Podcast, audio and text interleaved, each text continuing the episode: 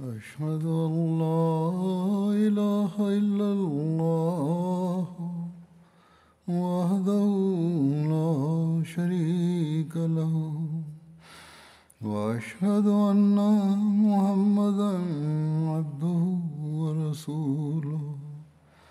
أما بعد فأعوذ بالله من الشيطان الرجيم. بسم الله الرحمن الرحيم. الحمد لله رب العالمين. الرحمن الرحيم. مالك يوم الدين. إياك نعبد وإياك نستعين. اهدنا الصراط المستقيم.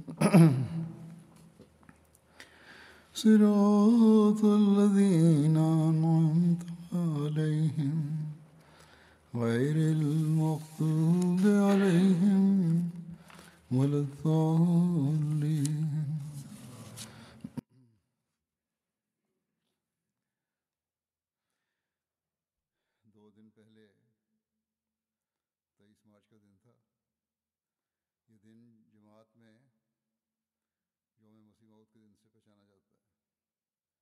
قبل يومين كان الثالث والعشرين من مارس وهذا اليوم معروف في الجماعة بيوم المسيح الموعود عليه السلام. إذ كان حضرته أخذ في هذا اليوم أولى البيعات. وبفضل الله تعقد الجماعة انطلاقا من هذا اليوم اجتماعات تذكر فيها دعوى المسيح الموعود عليه السلام وحاجة العصر له ونبوءات النبي صلى الله عليه وسلم عن بعثته وشتى جوانب سيرته أيضا.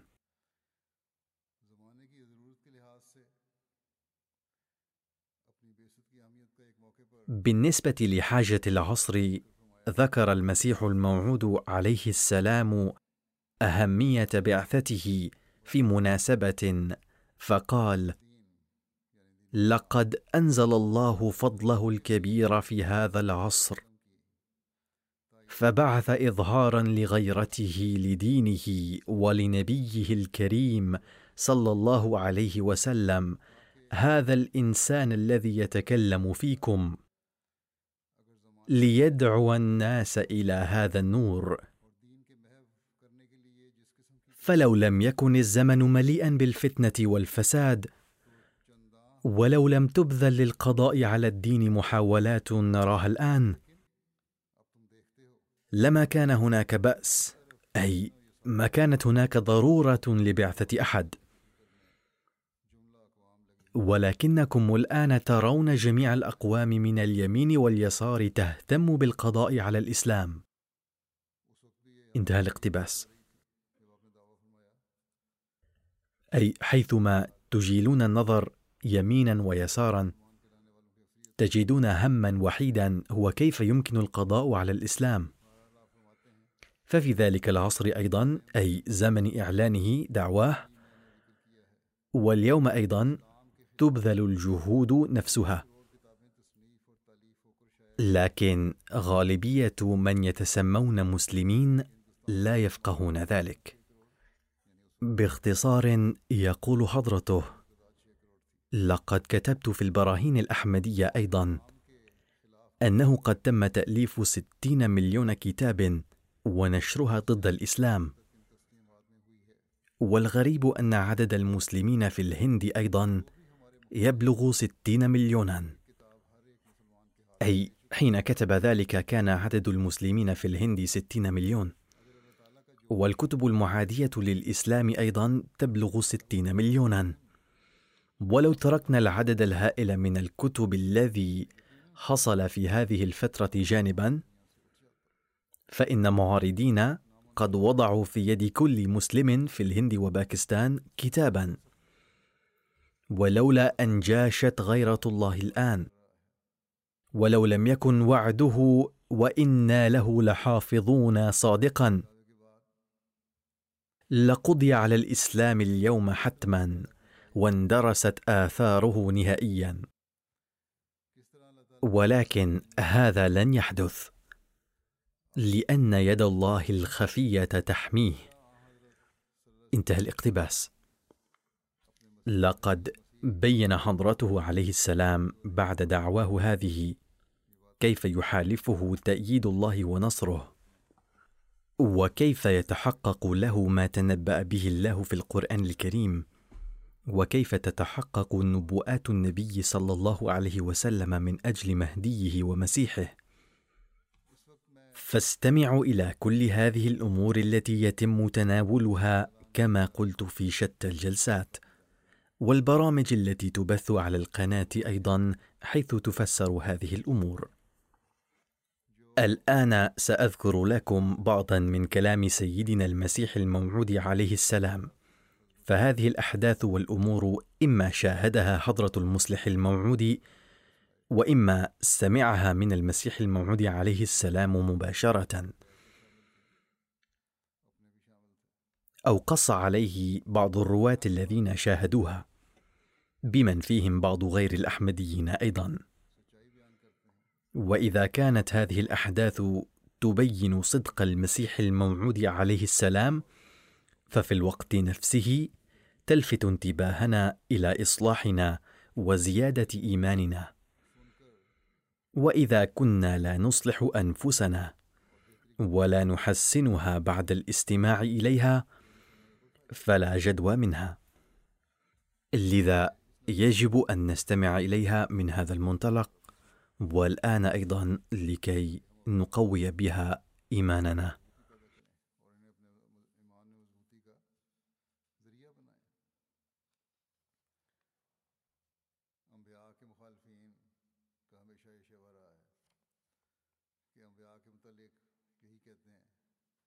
من دأب معارض الأنبياء دوما.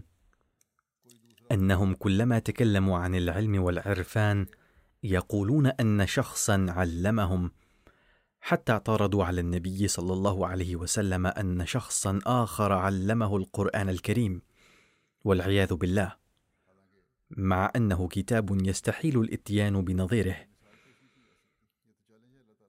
فهذا ما تحدى به الله.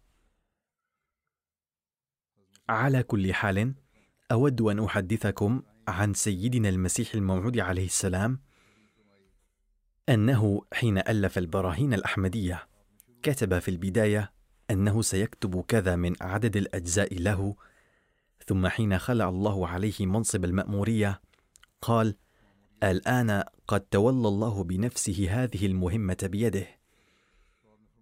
وسوف أبين بحسب الظروف المواضيع التي سيعلمنيها بحسب الظروف. اعترض المعارضون أن شخصا كان يؤلف له وكان يبينها. فقد بين المصلح الموعود في خطاب له أن في ذلك الزمن كانت جريدتا زميندار وإحسان المعارضتان تنشران دوما أن المولوي جراغدين الحيدرآبادي كان يكتب هذه المواضيع ويرسلها لسيدنا المسيح الموعود عليه السلام فكان ينشرها في البراهين الأحمدية. فظل يؤلف البراهين الأحمدية ما دام المولوي المذكور يرسل تلك المواضيع له. وحين توقف المولوي عن إرسال المواضيع انتهى كتابه أيضا. يقول المصلح الموعود رضي الله عنه لا أفهم ما الذي أصاب المولوي شراغدين إذ كان كلما خطرت بباله نقطة نادرة أرسلها إلى المسيح الموعود عليه السلام واحتفظ لنفسه بأمور بسيطة. فالمولوي جراغدين مؤلف كتب ويمكن مقارنة كتبه مع البراهين الأحمدية. فهل تجدون بينها أي تنافس؟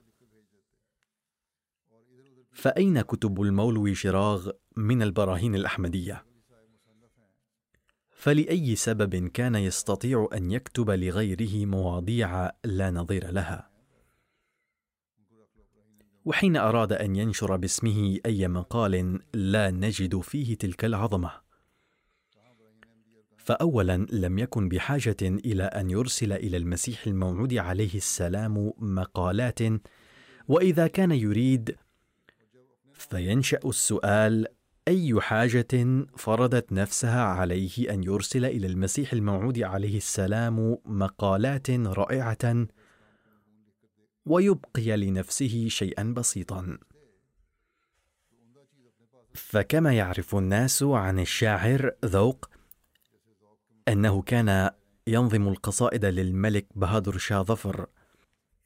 لكن ديوان كل منهما متوفر لنا اليوم. باسم ديوان ذوق وديوان ظفر. وبالنظر إليهما نجد بجلاء أن الفصاحة والبلاغة التي نجدها في كلام ذوق لا نجدها في كلام ظفر. ومن هناك يتبين بجلاء أنه إذا كان يعطي شيئا لظفر فكان كلاما بسيطا من فضله ولم يكن يعطيه الرائع من كلامه مع أن ظفر كان ملكا. باختصار يستطيع أن يستوعب كل صاحب عقل بسيط أنه إذا كان المولوي شراغ الدين يرسل إلى المسيح الموعود عليه السلام مقالات فكان يجب أن يحتفظ بأروع نقط المعرفة لنفسه ويرسل إلى المسيح الموعود عليه السلام مقالات علمية عادية.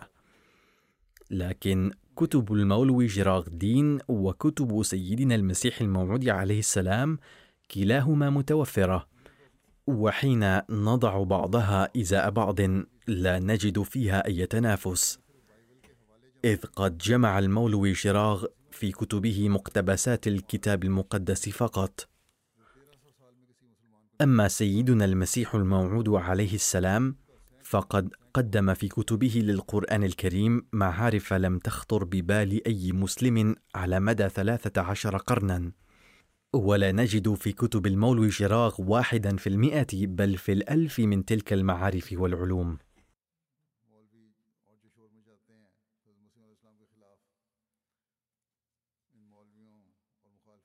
ثم إن الاعتراضات الأخرى التي يثيرها المولويون المعارضون للمسيح الموعود عليه السلام قد قال المصلح الموعود عليه السلام بيانا لها في موضع أنه حين أعلن المسيح الموعود عليه السلام دعواه كان حضرته والمؤمنون به يعيشون حالة ضعف كبير.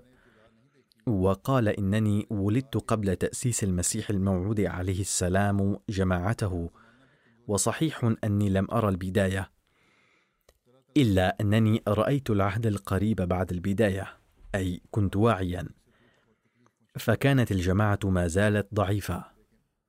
حيث كان المشايخ يثيرون الناس ضده ويؤذونه ويضطهدونه بكل طريقة ممكنة. ومع ذلك لم يستطيعوا إيقافه عن العمل إذ ظل ينجز المهام التي عهدها الله إليه. لكنه كيف كان يتفاعل حضرته مع هذه المعارضة يقول عنها المصلح الموعود لقد سمعت من لسان المسيح الموعود عليه السلام عدة مرات أنه حين يطلق الناس الشتائم علي أتضايق أنهم لماذا يسيئون إلى عاقبتهم بإطلاق الشتائم علينا؟ أما إذا لم يسبونا فنتضايق أيضا لأن الجماعة لا تتقدم دون المعارضة. إذ من خلال إطلاق الشتائم تصل الدعوة إلى الناس. يقول حضرته أن المسيح الموعود عليه السلام قال إننا نستمتع حتى بالشتائم. لذا لا تبال باعتراضات الناس وكلامهم البذيء. ثم ذكر مثلا بنجابيا ما تعريبه أن الجمال تحمل رغم صراخها. أي عند حمل المتاع يصرخ الإبل لكن صاحبها يمسح ظهرها ويحملها. مثل ذلك نصح المسيح الموعود عليه السلام وقال عاملوا الناس برفق ولطف مهما تكلموا ضدكم فسوف يكرمكم الله ويخرج منهم من يقبلني. ومن منطلق المعارضة هذه قال المصلح الموعود رضي الله عنه في موضع أنه حين نشر المسيح الموعود عليه السلام دعواه آمن به عدد من الناس وبعد ذلك حين ناظر القصة آثم واجه الناس ابتلاء حيث ظنوا أن نبوءته لم تتحقق بظاهر النص. ثم حين تصدى المسيح الموعود عليه السلام للإكرام وصحيح أن نبوءته تحققت بمنتهى العظمة لكنه في الوقت نفسه نشأت في الهندوس ثورة ضده فأبدوا معارضة شرسة. وكذلك حين نشر المولوي محمد حسن البطالوي فتاواه واجهت الجماعة ابتلاء. ثم حين ارتد الدكتور عبد الحكيم واجهت الجماعة ابتلاء آخر. باختصار ظهرت اضطرابات شديدة في مختلف الأوقات حتى ظن الناس نظرا لها كأن الأحمديين يكادوا ينقرضون. لكن الله تعالى قد خلق وسائل لقمع كل تلك الفتن. فتسببت في تقدم الجماعة وازدهارها بدلا من القضاء عليها. وهذا ما يحدث الآن. يقول المصلح الموعود رضي الله عنه انظروا كم من الفتن المتنوعة ظهرت في حياة المسيح الموعود عليه السلام حيث حسب الناس أن الجماعة تكاد تندثر. لكن الجماعة بدلا من الاندثار أحرزت بفضل الله تقدما أكثر.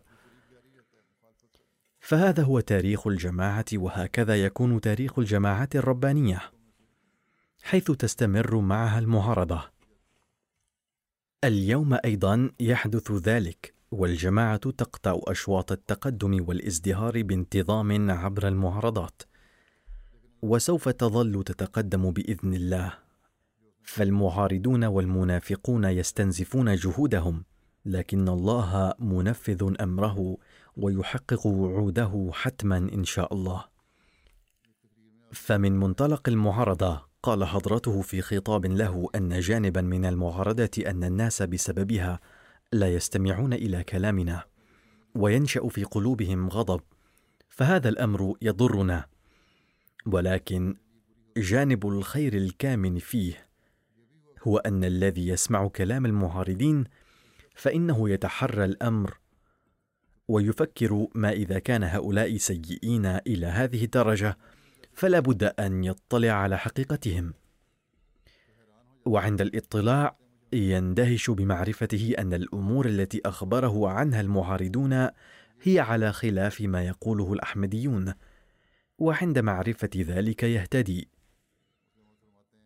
يقول المصلح الموعود رضي الله عنه أتذكر أنني كنت طفلا صغيرا وكان المسيح الموعود عليه السلام جالسا إحدى المرات مع صحابته في المسجد إذ جاء شخص من رامبور كان من سكان لوكناو أو المنطقة القريبة منها غير أنه كان يعيش في رامبور. كان قصير القامة نحيفا وكان اديبا وشاعرا أيضا. وكان نواب رامبور قد فوض إليه مهمة وضع قاموس للتعابير الأردية. جاء هذا الشخص وجلس في هذا المجلس وعرف على نفسه بأنه قدم من رامبور وأنه من حاشية النواب. سأله المسيح الموعود عليه السلام ما الذي جاء بك إلى هنا؟ قال أتيت إلى هنا للبيعة. قال المسيح الموعود أنت من سكان رامبور التي قلما يوجد فيها أفراد الجماعة ونشاطنا التبليغي في تلك المنطقة أيضا قليل. فمن دفعك للمجيء إلى هنا؟ يقول المصلح الموعود. لا تزال الكلمات التالية مدوية في أذني ولم أستطع نسيانها حتى هذا اليوم مع أن عمري آنذاك لم يتجاوز ستة عشر عاما. فقد قال بعفوية ردا على هذا السؤال لقد دفعني المولوي ثناء الله للمجيء إلى هنا. يقول المصلح الموعود لعلي لم أفهم معنى قوله لصغر سني إلا أن المسيح الموعود عليه السلام ضحك عند سماع رده. ثم سأله وكيف ذلك؟ فقال لما وصلت كتب المولوي ثناء الله إلى قصر النواب أخذ يقرأها وطلب مني قراءتها أيضا. فقلت في نفسي ينبغي أن أتحقق من صحة مراجع مؤلفات السيد ميرزا المذكورة في هذه الكتب. وكان في بالي أنني بهذا الطريق سأجمع مواد لا بأس بها ضد الجماعة. ولكن لما استخرجت هذه المراجع وبدأت قراءتها وجدت أن مضمونها مختلف تماما. الأمر الذي زاد فضولي. فقلت ينبغي أن أقرأ بعض الصفحات قبل هذه المراجع وبعدها. فلما قرأتها أدركت أنه ليس في قلوب هؤلاء المعارضين معشار ما يذكره السيد الميرزا من علو شأن النبي الكريم وعظمته. ثم قال هذا الوافد إنني شغوف باللغة الفارسية وبالمصادفة وجدت در ثمين باللغة الفارسية وهو مجموعة القصائد لحضرته بالفارسية. فلما بدأت قراءته صفى قلبي فقلت في نفسي ينبغي أن أذهب الآن وأبايع. وعليه فإن المعارضة ليست دائما تؤدي إلى الفساد بل تفيد أيضا. وعلينا أن نعد خطة تبليغ الدعوة واضعين نصب عيوننا الجانبين المذكورين للمعارضة. إن لم يتلقى النبي صلى الله عليه وسلم معارضة فإنه أيضا يقلقه لأن المعارضة في الحقيقة ذريعة للرقي كما قال المسيح الموعود عليه السلام. لقد ذكر المصلح الموعود رضي الله عنه هذا الموضوع فقال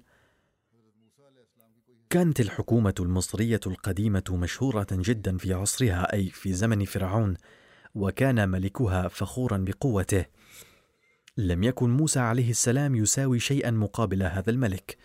مع ذلك لما ذهب إلى الملك الذي خوفه وهدده وأظهر له نواياه لتدميره وقومه وقال له بأنه سيمحوه وقومه محوا إن لم يرتدعوا مع كل ذلك لم يحد موسى عليه السلام عن موقفه بل قال سأبلغ الرسالة التي بعثني الله تعالى بتبليغها ولا يمكن لأية قوة في العالم أن تحول دوني. والحال نفسها كانت لعيسى عليه السلام ولسيدنا محمد صلى الله عليه وسلم. يقول المصلح الموعود رضي الله عنه بأننا رأينا الحالة نفسها للمسيح الموعود عليه السلام أيضا. لقد عادته الأقوام كلها. كانت قد عارضته الحكومة أيضا إلى حد ما. وإن كان موقفها قد تغير في آخر عهد حضرته عليه السلام ولكن الأقوام كلها أصبحت محادية له. لقد عاداه أتباع الأديان كلها. وعارضه المشايخ وأصحاب الخنقهات وعارضه العامة والأمراء والخواص كلهم. باختصار كان قد أثير طوفان المعارضة من الجهات الأربعة. فحاول بعض الناس إفهام حضرته بعض الأمور وجاء البعض في حلة الأصدقاء وطلبوا منه أن يخفف من بعض دعويه وقال له البعض إن تخليت عن كذا وكذا من الأمور فإن الناس كلهم سيدخلون في جماعتك ولكنه لم يكترث بقول أحد منهم وظل يقدم دعواه كما هي وبالتالي أدى ذلك إلى إثارة ضجة دائمة. فتعرض أتباعه للضرب والقتل فبالرغم من هذه المتاعب كلها وبالرغم من أنه كان مقابل عالم لم تكن به القوة لمجابهته نظرا إلى الأسباب الظاهرة. مع كل ذلك واصل مواجهته له. بل أتذكر جيدا أنني سمعت مرات كثيرة من المسيح الموعود عليه السلام يقول إن مثل نبي كمثل امرأة عجوز مجذوبة في إحدى القرى. كلما خرجت اجتمع أطفال الحي يثيرونها ويمزحون معها ويستفزونها لدرجة كانت تشتمهم وتدعو عليهم. وفي النهاية تشاور أهل القرية وقالوا بأنها امرأة مظلومة ويضايقها أولادنا دون مبرر فتدعو عليهم فقبل أن تستجاب أدعيتها ينبغي أن نمنع أطفالنا من إزعاجها حتى لا تدعو عليهم. فقرروا بعد المشورة أنهم من الغد سيمنعون الأطفال من الخروج من البيوت بإغلاق أبوابها. فأعلن الجميع في بيوتهم في اليوم التالي أن خروج الأطفال من البيت ممنوع من اليوم وأغلقوا أبواب بيوتهم بوضع السلاسل كخطوة احتياطية أخرى. فلما طلع النهار وخرجت تلك العجوز المجنونة من بيتها كالمعتاد أخذت تتجول في الأزقة هنا وهناك وأصبحت تنتقل من زقاق إلى آخر دون أن تلاقي طفلا واحدا. وكانت قبل ذلك إذا خرجت سحب طفل طرفا من لباسها وقرصها آخر أو دفعها الثالث أو تعلق أحد بيدها ومازحها آخر ولكن اليوم لم ترى ولا ولدا واحدا. انتظرت إلى الظهر ولكنها لما رأت أنه لم يخرج ولا طفل واحد من بيته اتجهت إلى المحلات واحدا بعد الآخر وطرحت على أصحابها أسئلة. هل انهدم بيتكم اليوم؟ هل مات أطفالكم؟ ما الذي حل بهم حتى أنهم لا يتراءون اليوم؟ فلما ذهبت إلى كل محل وأخذت تقول لهم مثل هذا الكلام فكر الناس بأنها لم تكفي من الشتائم والدعاء عليهم في هذه الحالة أيضا فلا جدوى من حبس أولادهم في البيوت. يقول المصلح الموعود رضي الله عنه كان المسيح الموعود عليه السلام يقول بعد ذكر هذه الحكاية إن حالة الأنبياء عليهم السلام أيضا مشابهة لها بحيث إن الدنيا تزعجهم وتضيق عليهم وتمارس عليهم الظلم والجور لدرجة يصعب عليهم العيش مما يؤدي إلى نشوء عاطفة في قلوب فئة من الناس أن الدنيا تمارس الظلم وما كان لها أن تفعل ذلك. ولكن الأنبياء أيضا لا يستطيعون ترك الدنيا وأهلها فعندما لا تزعجهم الدنيا فإنهم يهزونها ويوقظونها ويبلغونها الدعوة لتنتبه إليهم وتسمع قولهم. ثم يقال أن الأنبياء يكونون قساه في بعض الأمور فلقد قال المصلح الموعود بهذا الخصوص أن الأنبياء إذا أبدوا نوعا من القسوة وأظهروا غيرة فلا تكون لأنفسهم. بل لترسيخ مكانة الله تعالى. أما فيما يتعلق بأنفسهم فإنهم يتسمون بالتواضع التام. ذكر المصلح الموعود حدثا من حياة المسيح الموعود عليه السلام بهذا الخصوص فيقول قد حصل في أحد أزقة لاهور أنه احدا دفع حضرته فسقط مما أثار حفيظة أصحابه فثاروا وكادوا أن يضربوه ولكنه قال لا تؤذوه شيئا لأنه حسب ظنه قد فعل ذلك دعما للصدق والحق. إذ إنه بعد سماع كلام المشايخ وصل إلى هذا الظن فأراد أن ينتقم. فلا تؤذوه لأنه فعل ذلك لأنه يراه حقا. فلا يتكلم الأنبياء بما تسألهم أنفسهم. بل يتكلمون من أجل إقامة عظمة الله تعالى.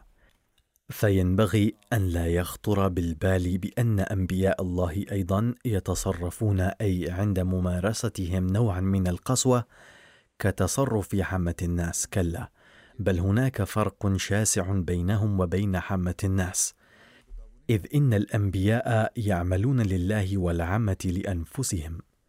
ثم يقول المصلح الموعود ناصحا إذا تولد لدى أحد شعور بأنه ضعيف حقا فلا يمكن أن يضل لأنه سيركز على ضعفه ويستعين بالله. إنما يضل الإنسان عندما يوقن بأنه على الحق فينشأ فيه التكبر بسببه. فينبغي أن نتحلى بالتواضع دوما تاسيا بأسوة الأنبياء فإنه ذريعة لتجنب الآثام. وإليكم واقعة تتعلق بهذا الأمر وقد ذكرها المسيح الموعود عليه السلام. كان المسيح الموعود عليه السلام يذكر واقعة معاوية رضي الله عنه أنه قد فاتته صلاة الفجر مرة ولكنه لم يسقط بسبب هذا الخطأ بل ارتفع وترقى. فلم يتمكن منه الشيطان بل سعى جاهدا لنيل قرب الله تعالى. فمن شعر بالإثم تجنبه وإذا تلاشى الشعور بالذنب انغمس الإنسان في المعاصي. فعلى المؤمن أن يتدبر في قوله تعالى اهدنا الصراط المستقيم وينبغي أن يشعر بأنه ليس في مأمن من الأخطار ولا يكون مصونا منها إلا إذا أكد له ذلك صوت الله. فينبغي أن يحاسب الإنسان ضعف نفسه ومن فعل ذلك فتحت له أبواب الروحانية ومن لم يفعل ذلك سدت وبالتالي غدا ضالا. ثم يقول المصلح الموعود رضي الله عنه من المحال أن ينال الإنسان العز بدون جد في الدنيا وجد في الدين. كان المسيح الموعود عليه السلام يذكر أن الله تعالى قد جعل العز في عصرنا هذا منوطا بنا. فلن ينال العز الآن إلا أتباعنا أو معارضونا. فانظروا الآن إلى من ينالون العز فإما إنهم مؤمنون بالمسيح الموعود عليه السلام أو يعارضونه دينيا. يقول المسيح الموعود عليه السلام انظروا مثلا إلى المولوي ثناء الله الامرتسري فإنه ليس بشيخ كبير بل يوجد آلاف من أمثاله في البنجاب والهند ولكنه نال العز والشهرة بسبب معارضته لنا. فسواء أقر معارضون بذلك أم لا إلا أن الواقع أن العز إما في معارضتنا أو في تأييدنا وكأننا اليوم مركز الحدث حقيقة فلن ينال المعارضون العز إلا بسببنا. وهذا ما نراه اليوم أيضا. فإذا كان المشايخ يقتاتون على شيء أو يحوزون على الكرسي فسبب معارضتهم للأحمدية وحتى رجال السياسة في بعض البلدان وخاصة في باكستان قد بدأوا بمعارضه الأحمدية لكسب الشهرة ولكي يدوم حكمهم. قال رضي الله عنه وهو يتحدث عن المؤامرات التي حيكت ضد المسيح الموعود عليه السلام لقد نسج الناس مكائد ضد المسيح الموعود عليه السلام أيضا ورفعوا عليه قضايا الاغتيال. ولكن الله تعالى خيب المعارضين في مرادهم دوما. هكذا في قضية لمحاولة القتل جاء المولوي محمد حسين البطالوي ليشهد ضد المسيح الموعود عليه السلام في المحكمة املا أنه سيرى حضرته في المحكمة مكبل اليدين أو واقفا ذليلا ومهانا. ولكن مع أن نائب المفوض الإنجليزي الذي رفعت إليه القضية كان معارضا للجماعة وقال فور تعيينه في المحافظة إن هذا الشخص يعني المسيح الموعود عليه السلام يهين يسوعنا ويعلن موته. ومع ذلك لا زال ناجيا من العقوبة. لماذا لم يعاقب بعد؟ والآن أنا سأعاقبه. ولكن حين مثل المسيح الموعود عليه السلام أمامه فبمجرد رؤيته لوجه المسيح الموعود عليه السلام زال بغضه فورا نتيجة تصرف إلهي وطلب كرسيا للمسيح الموعود عليه السلام فجلس عليه المسيح الموعود والشيخ محمد حسين البطالوي الذي إنما جاء ليرى حضرته مهانا حين رأى حضرته جالسا على الكرسي لم يتحمل وطلب من نائب المفوض أن يعطيه أيضا كرسيا. وظن أنه ما دام المتهم قد أعطي كرسيا فبالأحرى أن يعطى الشاهد أيضا كرسيا. ولكن نائب المفوض حين سمع كلامه استشاط غضبا وقال في ثورة غضبه لن تعطى كرسيا. فقال الشيخ محمد حسين كان أبي ينال كرسيا في بلاط سيادة اللورد لذا يجب أن أعطى كرسيا وكذلك أنا ممثل أهل الحديث فأستحق كرسيا. فقال له نائب المفوض الكابتن دوغلاس اخسى ولا تتكلم. وتأخر وقف مستقيما. فبذلك بدلا من أن يرى الشيخ إهانة المسيح الموعود عليه السلام جعله الله تعالى مهانا هذا ما حدث في غرفة المحكمة، ثم خرج الشيخ من الغرفة وجلس على كرسي في براندا لكي يظهر للناس أنه وجد الكرسي في الداخل أيضا، ولكن من المعلوم أن الخدام إنما يتبعون رغبة مالكهم. فحين رأى الحارس أن الشيخ لم يجد الكرسي في الداخل وجلس على الكرسي في براندا، ظن أن النائب المفوض إذا رأى ذلك فسوف يغضب عليه، فجاء مسرعا وقال للشيخ: لا يحق لك أن تجلس هنا. هكذا رأى الناس في الخارج أيضا أن الشيخ لم ينل أي شرف في المحكمة. فاحترق الشيخ غيظا ثم رأى أن أحد الأشخاص باسط رداءه على الأرض.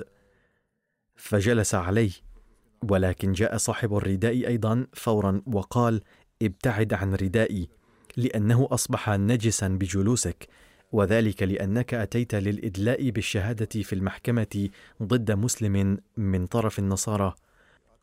قال رضي الله عنه لذا تذكروا حين يأتي نصر من الله فلا يستطيع أحد أن يمنعه. لا قيمة أمامه لحياة أي شخص مهما كان كبيرا فما بال هذه الشرطة أو ضابطها. إذ يمكن أن يهلك الله تعالى الأعداء في لحظة واحدة. لذا عليكم أن تخروا على أعتاب الله وادعوه. إلا أن تعرض المؤمنين للابتلاءات أيضا مقدر. لذا فلو صبرتم ودعوتم رفع الله تعالى هذه الابتلاءات. حدثت مناظرة بين المسيح الموعود عليه السلام والمسيحيين وقد وردت أحداث تلك المناظرة في الحرب المقدسة. أحد كتب المسيح الموعود عليه السلام قال المصلح الموعود عليه السلام عن هذه المناظرة في خطبة له. كان الخليفة الأول رضي الله عنه يقول لقد رأينا أثناء المناظرة التي تمت مع القسيس آثم مشهدا أذهل عقولنا اولا ثم رفع إيماننا إلى السماء.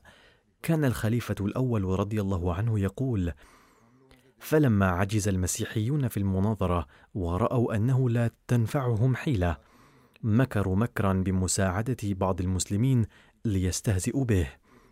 فاحضروا بعض الصم والعمي والعرج قبل موعد المناظرة وأجلسوهم جانبا. ولما أتى المسيح الموعود عليه السلام قدموهم إليه فجأة وقالوا إن هذا النزاع لن يحسم بالنقاشات.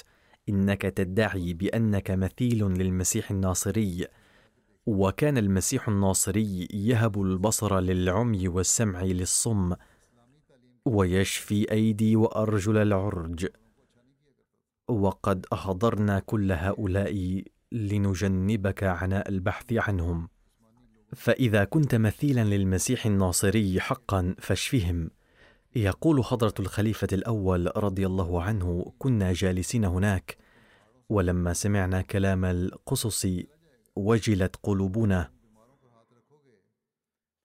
وكنا نعلم أنه كلام فارغ، ولكن مع ذلك أصابنا قلق شديد، لأننا كنا نخشى أن يجد الأعداء فرصة الاستهزاء والسخرية اليوم. ولكن لما نظرنا إلى المسيح الموعود عليه السلام لم نجد عليه أي آثار للقلق أو الضيق. بل لما فرغ القصص من كلامهم قال أيها القسيس إن المسيح الذي أدعي بأني مثيل له لم يكن بحسب تعليم الإسلام يشفي العمي والصم والعرج الماديين.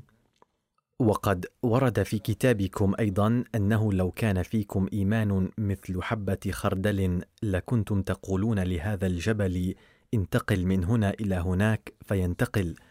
وتضعون أيديكم على المرضى فيشفون. فلا يحق لكم أن تطالبوني بهذا. أما أنا فعلى أتم الاستعداد لإراءة معجزات أراها سيدي محمد المصطفى صلى الله عليه وسلم. ولو طالبتموني بها فإني مستعد لأريكم إياها. أما المعجزات التي تقولون أن المسيح قد أراها فإن كتابكم يعلن أن كل مسيحي فيه حبة خردل من الإيمان قادر على أن يريها. وقد أحسنتم صنعا إذ وفرتم علينا تعب البحث عن العمي والصم والعرج. فاشفوهم إن كان فيكم مثقال حبة خردل من الإيمان. ويروي الخليفة الأول رضي الله عنه أن هذا الجواب بهت أولئك القسيسين الكبار فأخذوا يبعدون العمي والصم والعرج عن أنفسهم. فإن الله تعالى يكرم مقربيه في كل مناسبة ويلهمهم أجوبة تبهت الأعداء تماما. وهناك واقعة لمعارضة المسيح الموعود عليه السلام التي وقعت في سيالكوت. بينه حضرته قائلا سافر المسيح الموعود عليه السلام إلى مدينة سيالكوت وأصدر المشايخ فتوى أن الذي يذهب لسماع محاضرته سوف يفسخ نكاحه.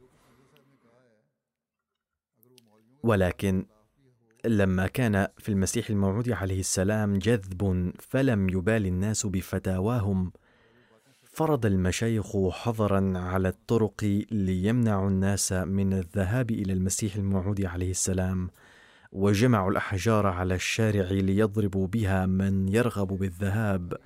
ثم بدأوا يصرفون الناس من مكان الجلسة بالقوة حتى لا يسمعوا المحاضرة. يتابع المصلح الموعود رضي الله عنه.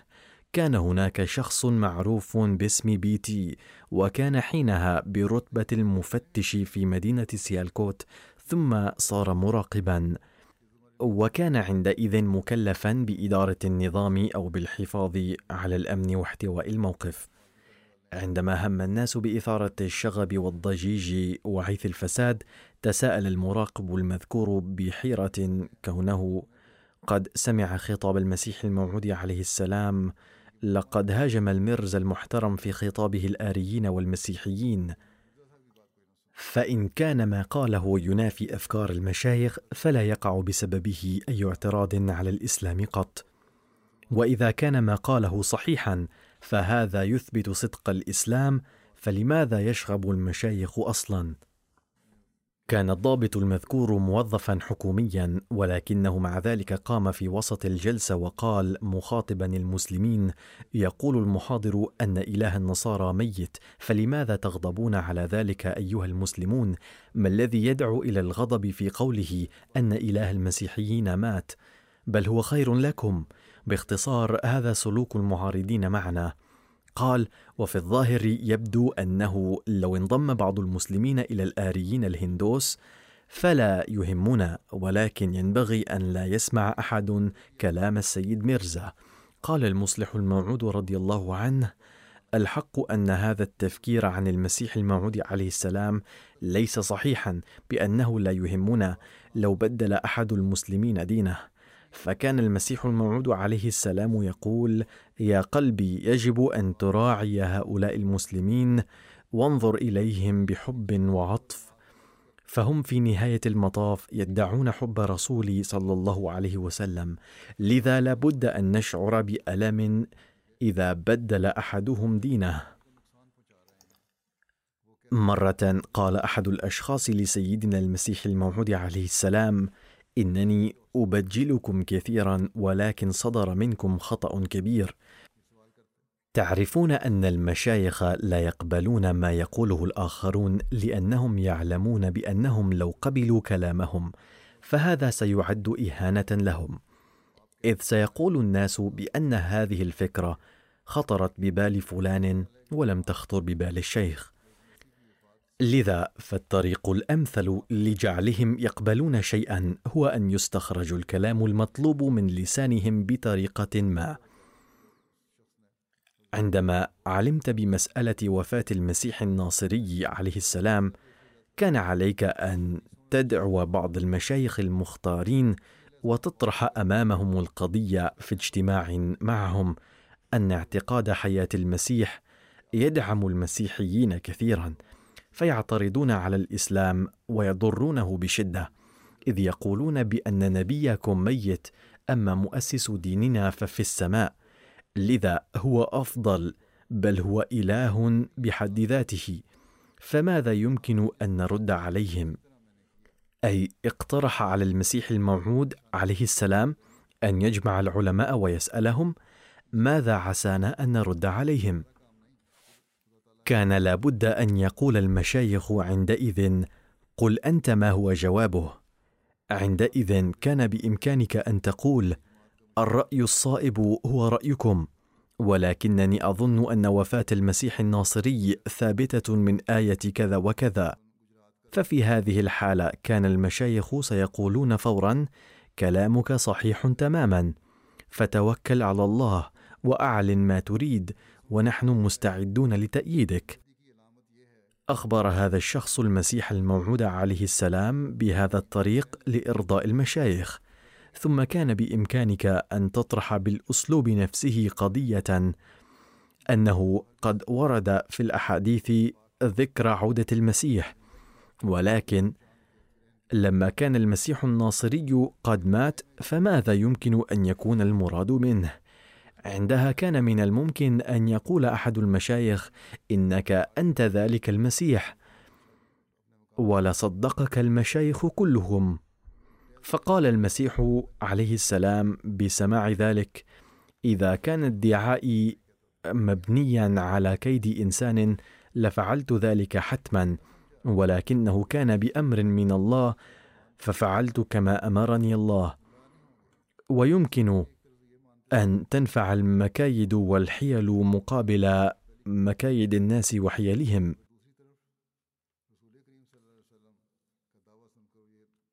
وإن جماعات ربانية لا تخاف مكايد الناس وإن هذا فعل الله تعالى وهو الذي سيبلغ هذه الدعوة. ثم هناك حادث شهير في جماعتنا هو الكسوف والخسوف. وقد روي أن أحد المشايخ المعارضين لعله كان من منطقة غجرات كان يقول للناس دائما لا تنخدعوا من ادعاء الميرزا لأنه قد ورد في الحديث النبوي صراحة أن من علامة المهدي كسوف الشمس والقمر في رمضان عند ظهوره. فما لم تنخسف الشمس والقمر في شهر رمضان بحسب هذه النبوءة لا تحسبه صادقا في دعواه. وشاء القدر أن تحققت نبوءة خسوف الشمس والقمر في رمضان وهذا الشيخ حي.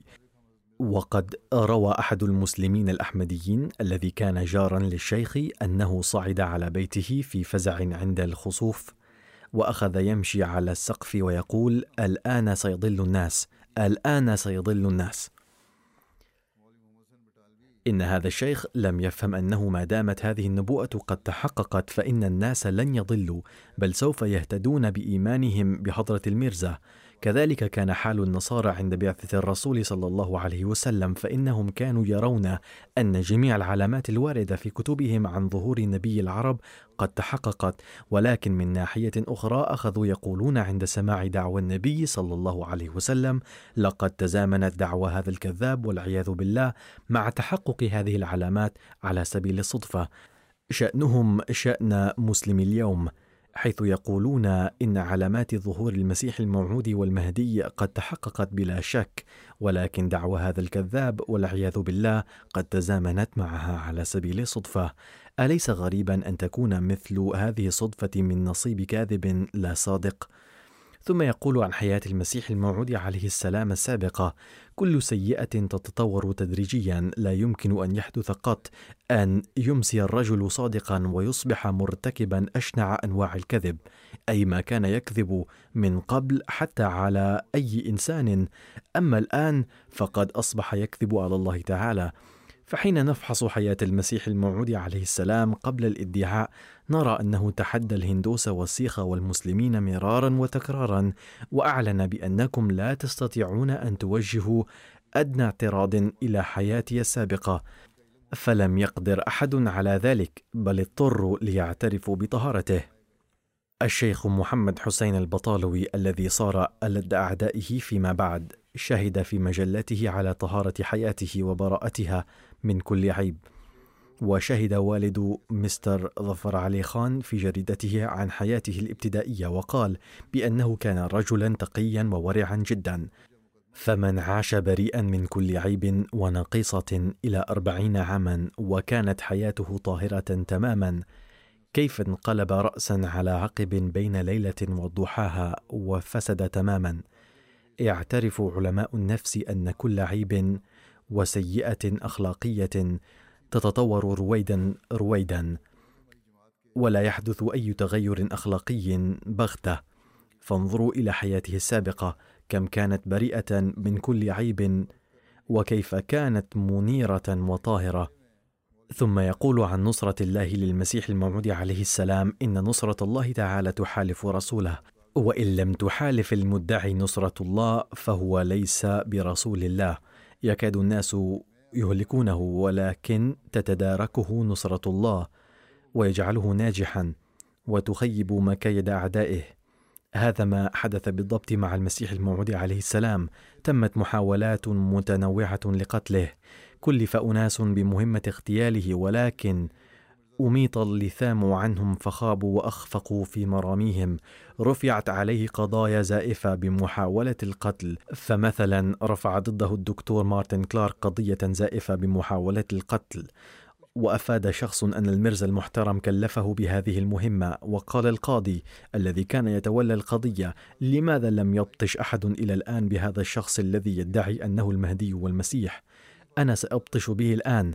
ولكن عندما رفعت القضية قال القاضي نفسه بأنه يرى القضية زائفة تماما وكرر الشخص المذكور إفادته السابقه مرارا وتكرارا ولكن عندما فصل عن المسيحيين ووضع تحت رقابة الشرطة بكى وقال بأن المسيحيين لقنوه هذا البيان وبذلك استأصل الله تعالى شأفة الكذب. ويقول سيدنا المصلح الموعود في مكان آخر لقد روى أحد أفراد الجماعة المتحمسين المولوي عمر الدين الشملوي قصته وقال بأنه انضم إلى الجماعة الإسلامية الأحمدية بعد اختبارها على هذا المعيار. يقول الراوي كان بعض المشايخ بمن فيهم الشيخ محمد حسين والشيخ عبد الرحمن السياح وبعض الناس الآخرين يتباحثون في شملة في خطة يجب أن يختاروها مقابل المسيح الموعود عليه السلام. فقال الشيخ عبد الرحمن بأن الميرزا قد نشر إعلانا بأنه لن يخوض في المناظرات بعد الآن فسننشر إعلانا نتحداه فيه للمناظرة فإذا استعد سنقول بأنه كذب. إذ قد نشر إعلانا من قبل بعدم خوضه في المناظرة والآن يستعد لها. وإن لم يستعد لها سنثير ضجة أنه انهزم وفشل. قال المولوي عمر الدين لا حاجة لذلك أنا أذهب وأقتله.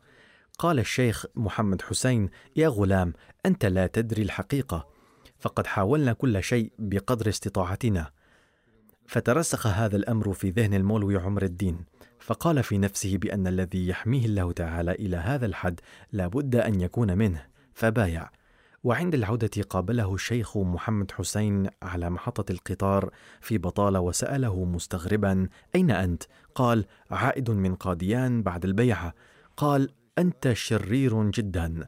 سأكتب إلى أبيك. قال عمر الدين أيها الشيخ لقد حدث كل ذلك بسببك أنت. اذا يريد الأعداء قتل احب إلا ولكنه تعالى ينقذهم وينصرهم في كل مجال بعلمه المتجدد ويرزقه العزة في كل موطن. كذلك ادعى المولوي محمد حسين البطالوي أنه سيهلك المرزا. كان المولوي محمد حسين صديقا للمسيح الموعود عليه السلام منذ الشباب وكان على علاقة جيدة معه وكان يمدح مقالاته دائما. ولكن عندما ادعى أنه المسيح الموعود أعلن المولوي محمد حسين فورا أنا الذي رفعت هذا الشخص وأنا الذي سأهلكه الآن. وقد نشر أقارب المسيح الموعود عليه السلام أيضا في بعض الجرائد أن هذا الشخص كاذب وقد فتح متجرا فيجب ألا يتوجه إليه أحد. وهكذا أرادوا أن يدفعوا العالم كله لإساءة الظن به.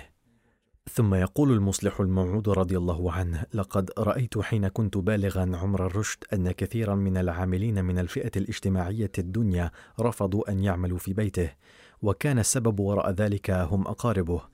باختصار اجتمع الأقارب والأغيار على أن يبيدوه ويمحوا أثره ولكن الله تعالى قال لعبده لقد جاء في الدنيا نبي ولكن الدنيا لم تقبله. ولكن الله يقبله ويظهر صدقه بصولات قوية صول بعد صول. يقوم شخص عديم الحيلة وفقيد القوة في قرية نائية صغيرة مثل قاديان بحيث لا تأتيها البريد إلا مرة واحدة في الأسبوع ولم تكن فيها حتى مدرسة ابتدائية وما كان لسكانها أن يجدوا حتى كيلوغراما من الدقيق. وأضف إلى ذلك أن ذلك الشخص ليس شيخا ولا يملك عقارا كبيرا. يهب هذا الشخص ويعلن على الملأ في أول يوم إن الله تعالى سيوصل اسمي إلى كافة أنحاء الأرضين.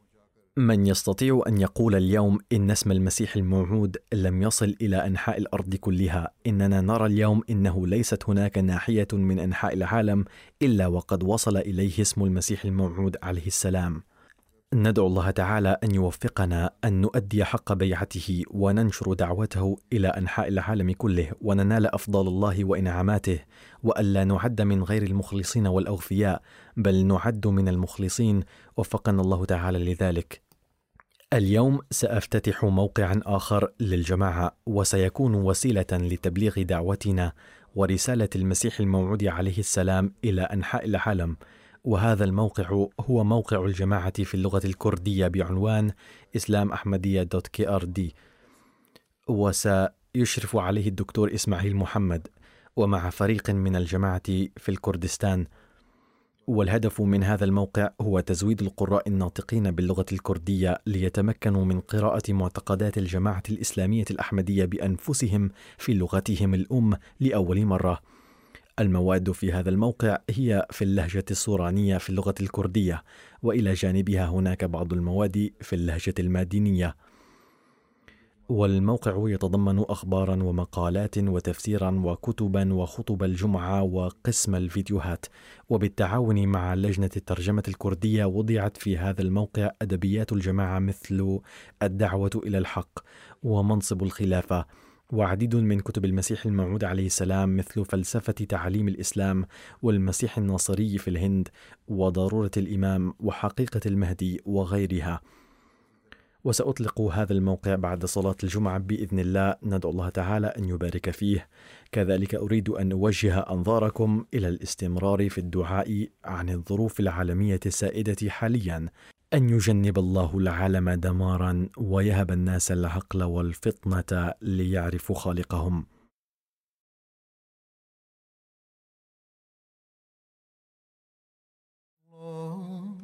الحمد لله نحمده ونستعينه ونستغفره ونؤمن به ونتوكل عليه ونعوذ بالله من شرور أنفسنا ومن سيئات أعمالنا. من يهده الله فلا مضل له ومن يضلل فلا هادي له. ونشهد أن لا إله إلا الله ونشهد أن محمدا عبده ورسوله. عباد الله رحمكم الله. إن الله يأمر بالعدل والإحسان وإيتاء ذي القربى وينهى عن الفحشاء والمنكر والبغي يعظكم لعلكم تذكرون. اذكروا الله يذكركم وادعوه يستجب لكم ولذكر الله أكبر.